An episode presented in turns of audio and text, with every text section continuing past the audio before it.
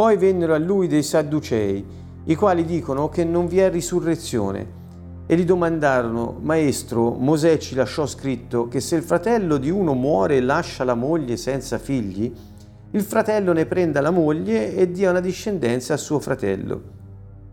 C'erano sette fratelli. Il primo prese moglie, morì e non lasciò discendenti. Il secondo la prese e morì senza lasciare discendenti. Così il terzo. I sette non lasciarono discendenti. Infine, dopo tutti loro, morì anche la donna. Nella risurrezione, quando saranno risuscitati, di chi di loro sarà ella moglie? Perché tutti e sette l'hanno avuta in moglie. Gesù rispondendo disse loro: «Non errate voi proprio perché non conoscete le scritture né la potenza di Dio? Infatti, quando gli uomini risuscitano dai morti, né prendono né danno moglie, ma sono come angeli del cielo. Quanto poi ai morti e alla loro risurrezione, non avete letto nel libro di Mosè, nel passo del pruno, come Dio gli parlò dicendo: Io sono il Dio di Abramo, il Dio di Isacco, il Dio di Giacobbe? Egli non è Dio dei morti, ma dei viventi. Voi dunque errate di molto». Uno degli scribi che li aveva uditi discutere, visto che egli aveva risposto bene a loro, si avvicinò e gli domandò: «Qual è il primo di tutti i comandamenti?» Gesù gli rispose: «Il primo di tutti i comandamenti è: Ascolta Israele, il Signore nostro Dio è l'unico Signore. Ama dunque il Signore Dio tuo con tutto il tuo cuore, con tutta l'anima tua, con tutta la mente tua e con tutta la forza tua. Questo è il primo comandamento. Il secondo è questo: ama il prossimo tuo come te stesso. Non c'è nessun altro comandamento maggiore di questi».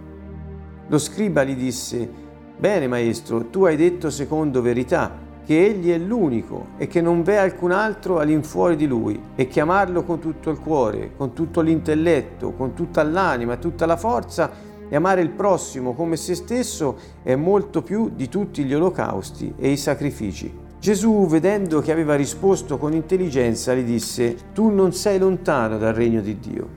E nessuno osava più interrogarlo. Un caro saluto a tutti da Siena, Canto Nuovo. Ci avviciniamo alla fine del capitolo dodici del Vangelo secondo Marco e ehm, in questa sessione esamineremo i versi da diciotto a trentaquattro che riguardano il dibattito sulla risurrezione con i Sadducei e poi una risposta che Gesù dà a uno scriba che lo aveva interrogato sul, sul comandamento. Eh, sui comandamenti della Torah. Ehm, ebbene, quanto al primo aspetto, innanzitutto occorre precisare che il gruppo che ora affronta Gesù è il gruppo dei Sadducei. A, a, a questo gruppo apparteneva la maggior parte dei sacerdoti, eh, se non la totalità, e eh, anche era, vi appartenevano persone eh, di a rango piuttosto elevato. Quindi, diciamo, i Sadducei si opponevano anche ai Farisei da, per quello che si rappresentavano, cioè la detenzione di quella tradizione orale eh, di cui tante volte abbiamo parlato, i Farisei. I Sadducei invece, al contrario, si sentivano i detentori della, eh, della verità sulla Torah, e cioè per loro non esisteva niente altro che la Torah, quindi i profeti e tutti i libri storici, sapienziali, eccetera, eh, non facevano parte di quello che Dio avrebbe detto, ma soltanto i primi cinque libri della Bibbia, mh, quelli scritti da Mosè. Ebbene, eh, quindi è in questo ambito che occorre un attimo muoversi per poter interpretare questo dibattito piuttosto, mh, piuttosto insidioso, perché come al solito la domanda che pongono questi gruppi che via via vanno ad affrontare Gesù sono, pongono domande insidiose per coglierlo in fallo, per metterlo in difficoltà, per esaminarlo o, come dice lui, metterlo alla prova. Dunque, la domanda che i Sadducei fanno, peraltro, riguarda la risurrezione e eh, giusto appunto, una delle cose che essi non credevano, perché dicevano che nella Torah non ve n'era traccia, era la risurrezione dai morti.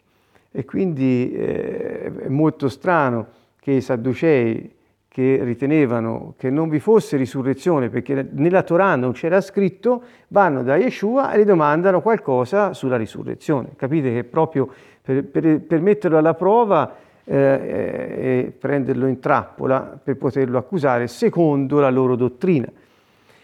Um, così come essi non credevano agli angeli agli, a, e allo spirito in genere. Ecco, quindi c'era, c'erano questi gruppi in, in Israele a quel tempo che forse noi non ci rendiamo bene conto della eh, varietà anche eh, di pensiero, di atteggiamento nei confronti della parola di Dio e come poi la mettevano in pratica.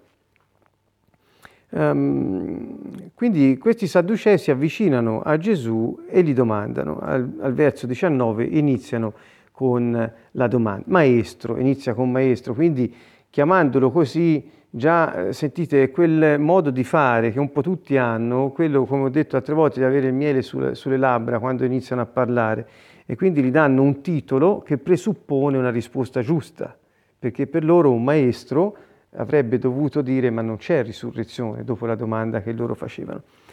Mm, dunque, tornando al, al, alla domanda, gli chiedono se eh, nell'applicazione di quella che è la disposizione scritta nel libro del Deuteronomio al capitolo venticinque, versi cinque e sei, che prevede che se un fratello muore senza avere discendenza e lascia la, vedova, la moglie vedova, il fratello superstite sposi la moglie vedova del fratello defunto per potergli dare una discendenza. Infatti vorrei sottolineare che eh, diciamo nel, nella Torah, se non per quello che risponderà Gesù, non è che ci sia un approccio diretto al tema della risurrezione dei morti, la risurrezione fisica dei morti. Quindi questa è una domanda ancora più insidiosa, perché tutto quello che per loro aveva rilevanza, la continuità della vita, non era altro che la discendenza attraverso le generazioni. Eh, non che una vita si travasasse in una successiva, ma che la continuità della vita dei genitori si vedeva nei, nei loro discendenti e così di seguito. Quindi ehm, era proprio, ecco questo me lo sono anche... anche segnato, la vita continuava dopo la morte nella forma della discendenza. Il Salmo venticinque tredici, parlando del giusto, dice che vivrà nel benessere e i suoi discendenti erediteranno la terra. Quindi questa era la, la speranza del giusto, che pur morendo avrebbe lasciato dei figli che, osservando le, la, la legge di Dio, avrebbero ereditato la terra e avrebbero continuato ad essere giusti. Ecco, questo era un po' il concetto che c'era. Pertanto, proprio la domanda riguarda il Deuteronomio venticinque che affronta il tema della, della discendenza che è mancata al fratello defunto. Eh, eh, inquadrato un po' così sommariamente, ma tutti possiamo andare poi a vederli questi passi per rendercene meglio conto, arrivano. Questa storia è un po' inverosimile perché sono sette fratelli e tutti muoiono e lasciano questa moglie vedova senza, eh, senza discendenti. Dice, mh, nella risurrezione, al verso ventitré, mh, morì anche la donna poi, eh, alla fine della storia, però al verso ventitré dice, quando saranno risuscitati? E quindi per un sadduceo dire, quando poi saranno risuscitati, di chi sarà moglie questa donna, dato che tutti l'hanno avuta in moglie? Quindi sentite il tono, partendo dal presupposto che sappiamo che per loro non c'era risurrezione dai morti, fanno una domanda veramente eh, quasi anche deridente sotto un certo aspetto. E Gesù disse loro, voi errate, e quindi inizia con eh, l'errore e finisce con l'errore il colloquio che ha con i Sadducei, perché non conoscete le scritture né la potenza di Dio. Quindi, quando Gesù affronta il tema della risurrezione, dice non solo c'è scritto e voi non lo sapete, ma nemmeno credete che Dio abbia la potenza di farlo. Per cui, eh, ecco che proprio sul tema della risurrezione Gesù inizia con un cipiglio, eh, diciamo, piuttosto... Eh, piuttosto agguerrito, vorrei usare questa parola tra virgolette, nel senso che inizia con un errate e poi gli dice: voi non conoscete né le scritture né la potenza di Dio, dopo che loro si sentivano gli esperti, detentori della verità sulla Torah, sui cinque libri scritti da Mosè. Quindi la risposta è molto dura, immediata, non lascia spazio al, ai, ai, ai, loro, ai loro modi eh, involuti di esprimersi. Infatti, dice, quando gli uomini risuscitano dai morti, né prendono moglie né danno moglie, ma sono come angeli nel cielo. E cioè fa qui l'accenno alla vita, non che diventano angeli, ma sono come angeli. E cioè eh, l'essenza eh, è spirituale. Noi sappiamo poi da quello che è successo a Yeshua che il corpo che risorge è un corpo spirituale, ma pur sempre mantiene la sua fisicità. Quindi questo è un elemento molto importante da considerare. Eh, però lui intanto chiarisce che la risurrezione c'è, che è dovu- è, Dio l'ha detto nella, sua, nella, nella scrittura, è detto che Dio lo può fare perché ha la potenza di farlo, e non solo la potenza di farlo, ma lo farà. E dice anche come sarà eh, la vita nella risurrezione, cioè sarà una vita come quella che vivono gli angeli, cioè in una dimensione spirituale. Al, punto, al, al verso ventisei dice: quanto poi ai morti, alla loro risurrezione, e qui ora passa, non, dopo aver risposto loro sulla domanda diretta di chi sarà moglie, di nessuno, perché non ci sono più le relazioni regolate secondo la fisicità terrena, sarà un altro modo di essere ed è un modo spirituale. Quindi questa è la prima ris- è la risposta alla loro domanda. Ma Yeshua va oltre, perché ha parlato anche di potenza e quindi eh, in qualche modo eh, risponde a loro sul fatto che la risurrezione è una cosa che avverrà. Ehm, non è tanto importante di chi sarà moglie quella donna, ma che avverrà. Lui mette l'accento su questo, dice: non avete letto nel libro di Mosè? Ecco, qui viene la scrittura, no? Cioè è scritto anche, e proprio voi non l'avete visti, nel passo del pruno, cioè quando il, il pruno o il cespuglio o, o, il, o il roveto, come altri lo chiamano, qualsiasi cosa sia stato, era un arbusto, un cespuglio, arbusti, bruciando non si consumava, e Dio parlò dal fuoco a Mosè. Ecco, questo è l'episodio. E Dio gli disse: io sono il Dio di Abramo, il Dio di Isacco, il Dio di Giacobbe. Quindi, eh, come vedete, chiunque ha letto questo passo prima di ora, o i Sadducei, che non solo l'avevano letto, ma ce l'avevano stampato in fronte, proprio in senso quasi letterale, voglio dire, non avevano avuto la luce per comprendere la verità che sottende. E qual è la verità? La verità è che nel dire io sono il Dio di Abramo, il Dio di Isacco e di Giacobbe, che erano morti da un punto di vista fisico, Eh, ma dicendo io sono è come dire attualmente io sono il loro Dio, perché loro non sono morti, e dicendo io sono, siccome Dio è l'eterno vivente nella forma dell'io sono, l- loro risusciteranno. E quindi eh, in questo passo, che nessuno, forse anche di noi, avrebbe potuto dire: ecco, ti indico io un passo dove nel Vecchio Testamento si preannuncia la risurrezione dai morti, ebbene Gesù dice è proprio lì che, che, che viene eh, menzionato. Um, infatti conclude al verso ventisette dicendo: egli non è Dio dei morti ma dei viventi. Uh, quindi uh, se è il Dio dei viventi, uh, io sono sarà sempre il Dio di Isacco, e quindi loro risusciteranno. Era sottointeso questo. E conclude: voi errate di molto, e, e così li lascia eh, diciamo con secche risposte molto precise. Qual è la precisione strabiliante del maestro? È questa. Gesù avrebbe potuto sicuramente menzionare altri passi della Bibbia, della Scrittura, dove in modo aperto si parla della risurrezione, ma non l'ha fatto. Ve ne cito alcuni, perché così possiate sentire eh, con quale saggezza Gesù ha risposto ai Sadducei, visto il preambolo e quello che ci sta dietro. Avrebbe potuto rispondere sicuramente con il libro di Isaia, dicendo: ma non avete letto Isaia ventisei diciannove? Rivivano i tuoi morti, risorgano i miei cadaveri, svegliatevi ed esultate voi che abitate nella polvere, poiché la rugiada è rugiada di luce e la terra ridarà alla vita le ombre. Ecco, questo era un passo molto più chiaro, se eh, si poteva dire. Oppure Daniele, Daniele dodici due, dice: molti di quelli che dormono nella polvere della terra si risveglieranno, gli uni per la vita eterna, gli altri per la vergogna e per un'eterna infamia.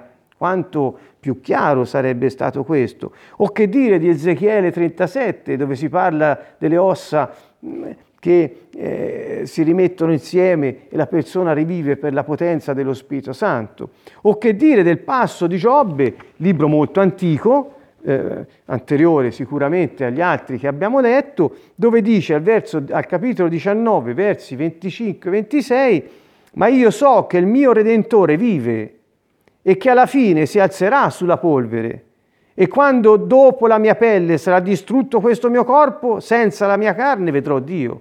Quindi eh, c'era già un, un, un bel principio scritto sulla risurrezione in tutti questi passi che abbiamo letto. Per non citarne altri, mi fermo soltanto. E Yeshua cosa va a prendere? Va a prendere una frase del libro ehm, dell'Esodo, dove a stento si potrebbe dire, se non dopo una... Te- Quindi il Signore ci rivela la profondità della Scrittura e secondo me qui a noi ci insegna a non dare niente per scontato. Se Dio ha lasciato scritto qualcosa attraverso gli uomini a cui ha affidato il messaggio, è perché ci invita a cercare rivelazione, a cercare la luce per poterne capire la profondità. Ehm... Che voglio dire? Voglio dire che Yeshua ha scelto di non rispondere ai Sadducei con Isaia, con Daniele, con Giobbe, con Ezechiele, ma con l'Esodo. Perché? Perché loro ritenevano che l'unica parola di Dio fosse il Pentateuco, cioè la Torah. E l'Esodo è un libro che fa parte di, di, questo, di, questo, di questi prime cinque. E quindi a loro risponde con Esodo tre sei. Ecco, quindi questo è da vedere come un modo eccezionale di poter parlare a tutti nel loro linguaggio, avendo per tutti la risposta che ha radici nella Scrittura e nella potenza di Dio. Dopo questo episodio, Yeshua sembra non trovare eh, un momento senza esami, perché subito uno degli scribi che li aveva uditi discutere, visto che aveva risposto bene a loro, ora lo scriba eh, arriva sulla scena e dice: ora ci penso io e gli faccio io una domanda per esaminarlo in, eh, in, in, in, te- in un altro tema, sul tema dell'interpretazione delle Scritture.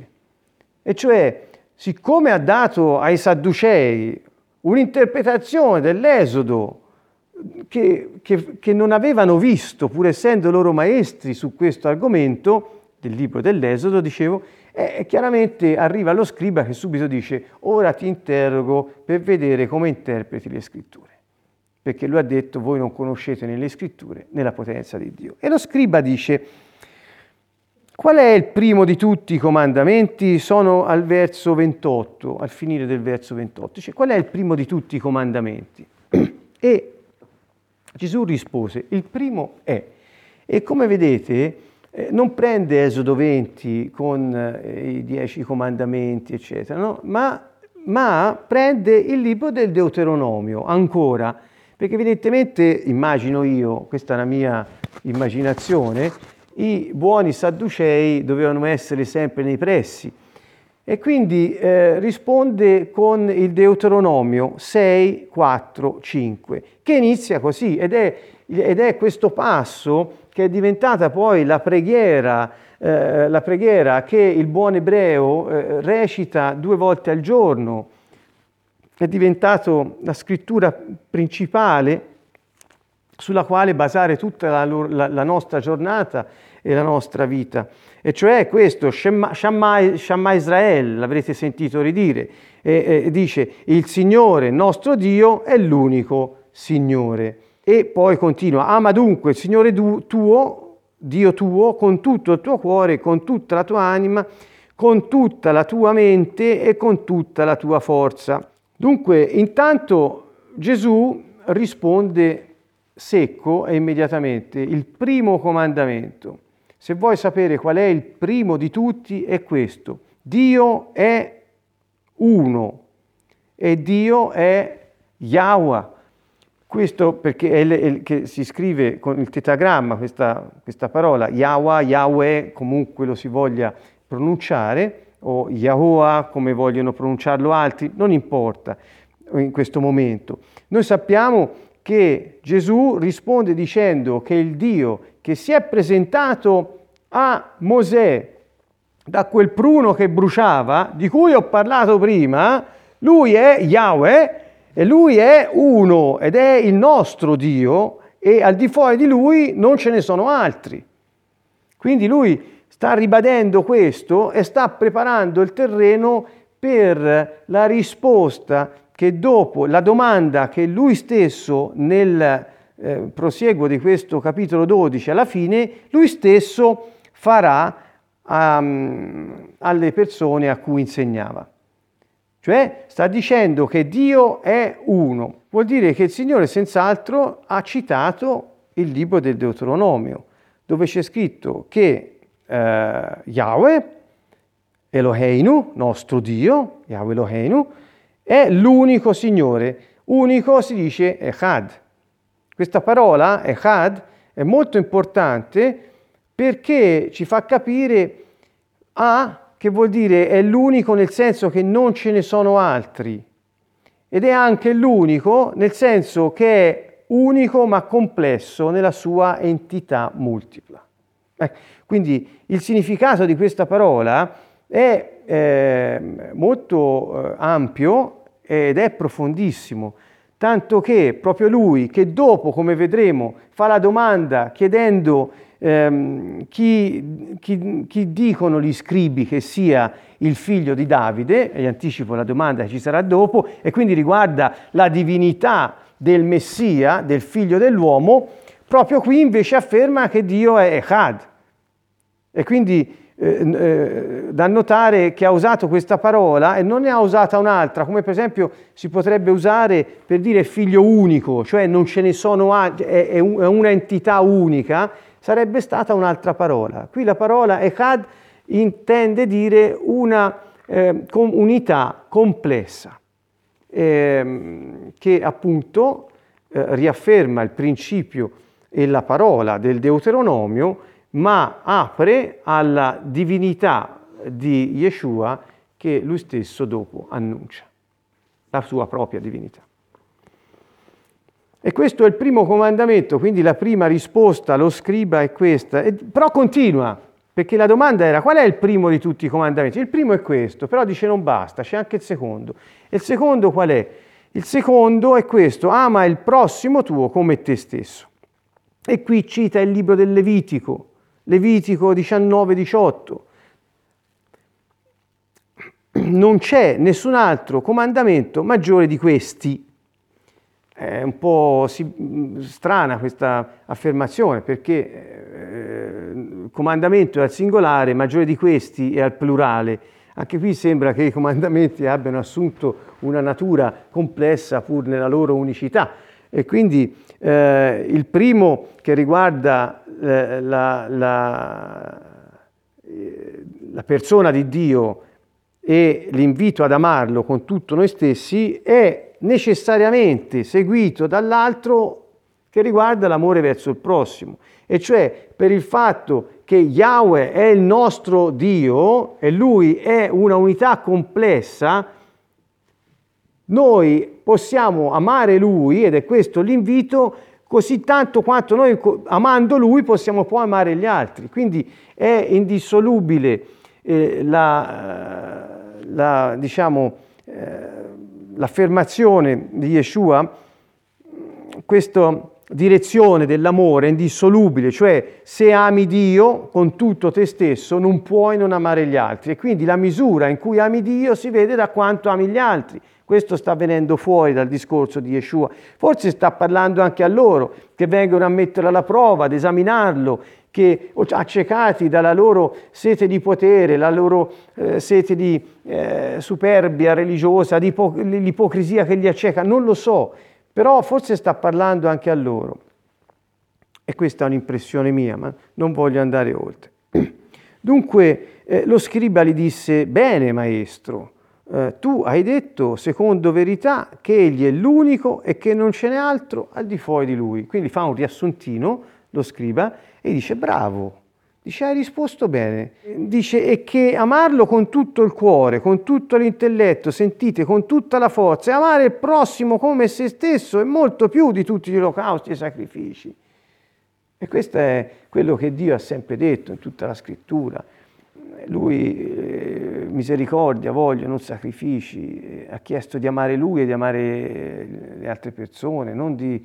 Ehm, Di, di compiere atti religiosi eh, ehm, vuoti, eh, vuoti. Eh, poiché eh, si possono compiere tutti gli atti religiosi che si vogliono se non abbiamo l'amore prima verso Dio e poi verso gli altri, o come ha detto lui, insieme, come un'unità complessa, eh, capiamo bene che eh, a ben poco valgono gli olocausti e i sacrifici. E Gesù, vedendo che aveva risposto con intelligenza, gli disse. Ecco, qui Gesù ha un atteggiamento verso questo scriba che, pur avendo avuto una risposta secca e precisa, eh, non si è lasciato spiazzare, ma ha detto: bene, bravo, mi piace la risposta, eh, ma, eh, e, e fa un riassunto di quello che gli ha detto. Ecco, Gesù gli dice che in fondo ha risposto con intelligenza. E gli dice: non sei lontano dal regno di Dio. E nessuno osava più interrogarlo. Perché gli ha detto non sei lontano dal regno di Dio? Perché vuol dire che ancora non c'era. E questo per loro era impossibile, nemmeno a pensarci. Ecco, quindi, ecco perché dice non osava più interrogarlo. Prima di tutto perché chiudeva la bocca subito a tutti, perché quello che usciva da lui era incontrovertibile. Sembra che qui sia finito il, il, diciamo, il, la se, finita la serie di eh, gruppi che si reca da Gesù uno dopo l'altro per fargli delle domande. Voglio eh, a chiusura di questo incontro farvi riflettere su una cosa. Se prendete dal capitolo undici verso ventisette fino a dove siamo arrivati stas- questa, stasera al verso trentaquattro del capitolo dodici, vediamo che in questa giornata si sono succeduti più gruppi che gli hanno fatto varie domande. Il primo gruppo, se ricorderete bene, erano i capi dei sacerdoti, gli scribi e gli anziani, che gli chiesero: con quale autorità te cambi le regole del Tempio?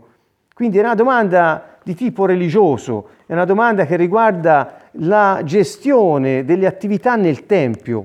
E questi sono, lo ripeto, i, sac- i capi dei sacerdoti, gli scribi e gli anziani, tra cui Sadducei e Farisei. Quindi qui c'erano tutti insieme.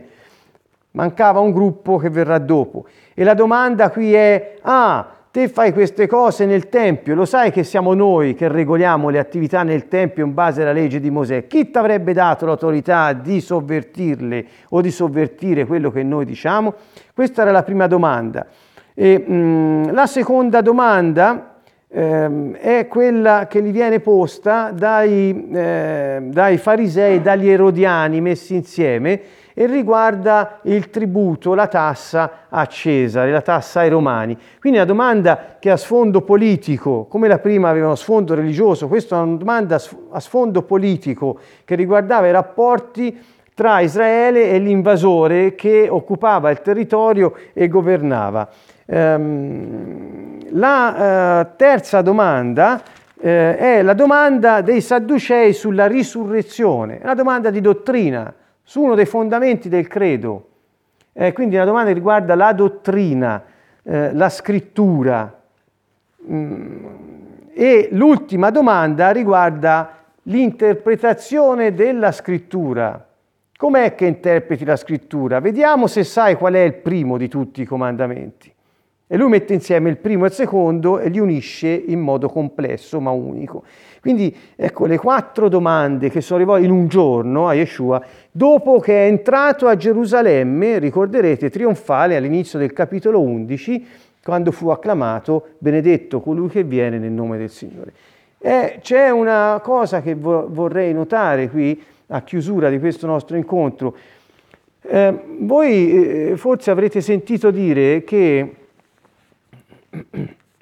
che agli ebrei Dio aveva eh, detto, quando si trovavano in Egitto e dovevano prendere l'agnello per sacrificarlo la sera, che poi è stata chiamata di Pasqua, del passaggio del castigo di Dio eh, sugli egiziani, e loro eh, poi uccisero l'agnello per segnare con il sangue le porte e restarono indegni perché erano dentro le case segnate dal sangue dell'agnello. Ecco, questo agnello eh, era, è, è scritto nel libro dell'Esodo che dovevano sceglierlo quattro giorni prima e quattro giorni prima dovevano portarlo in casa, tenerlo lì per esaminarlo per quattro giorni, per vedere se fosse senza difetto, perché solo se era senza difetto poteva essere sacrificato per lo scopo eh, in parola. Ebbene, quante volte ci siamo detti che l'ingresso messianico eh, regale di Yeshua in Gerusalemme nel, eh, all'inizio del capitolo undici è, coincide con il giorno in cui sceglievano l'agnello per la Pasqua, che di lì a poco ci sarebbe stata,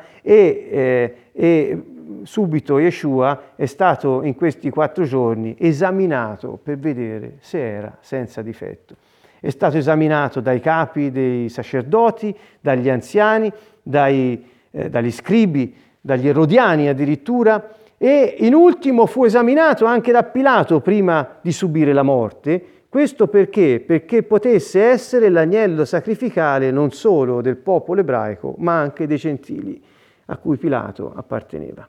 Vi voglio così lasciare con questa riflessione sull'andamento di questo capitolo così ricco, ancora non terminato, perché la domanda finale che questa volta Yeshua rivolge alle folle Eh, sorprenderà tutti, forse anche noi, ma questo lo vedremo la prossima volta. È con tanto affetto che vi salutiamo da Siena, Canto Nuovo.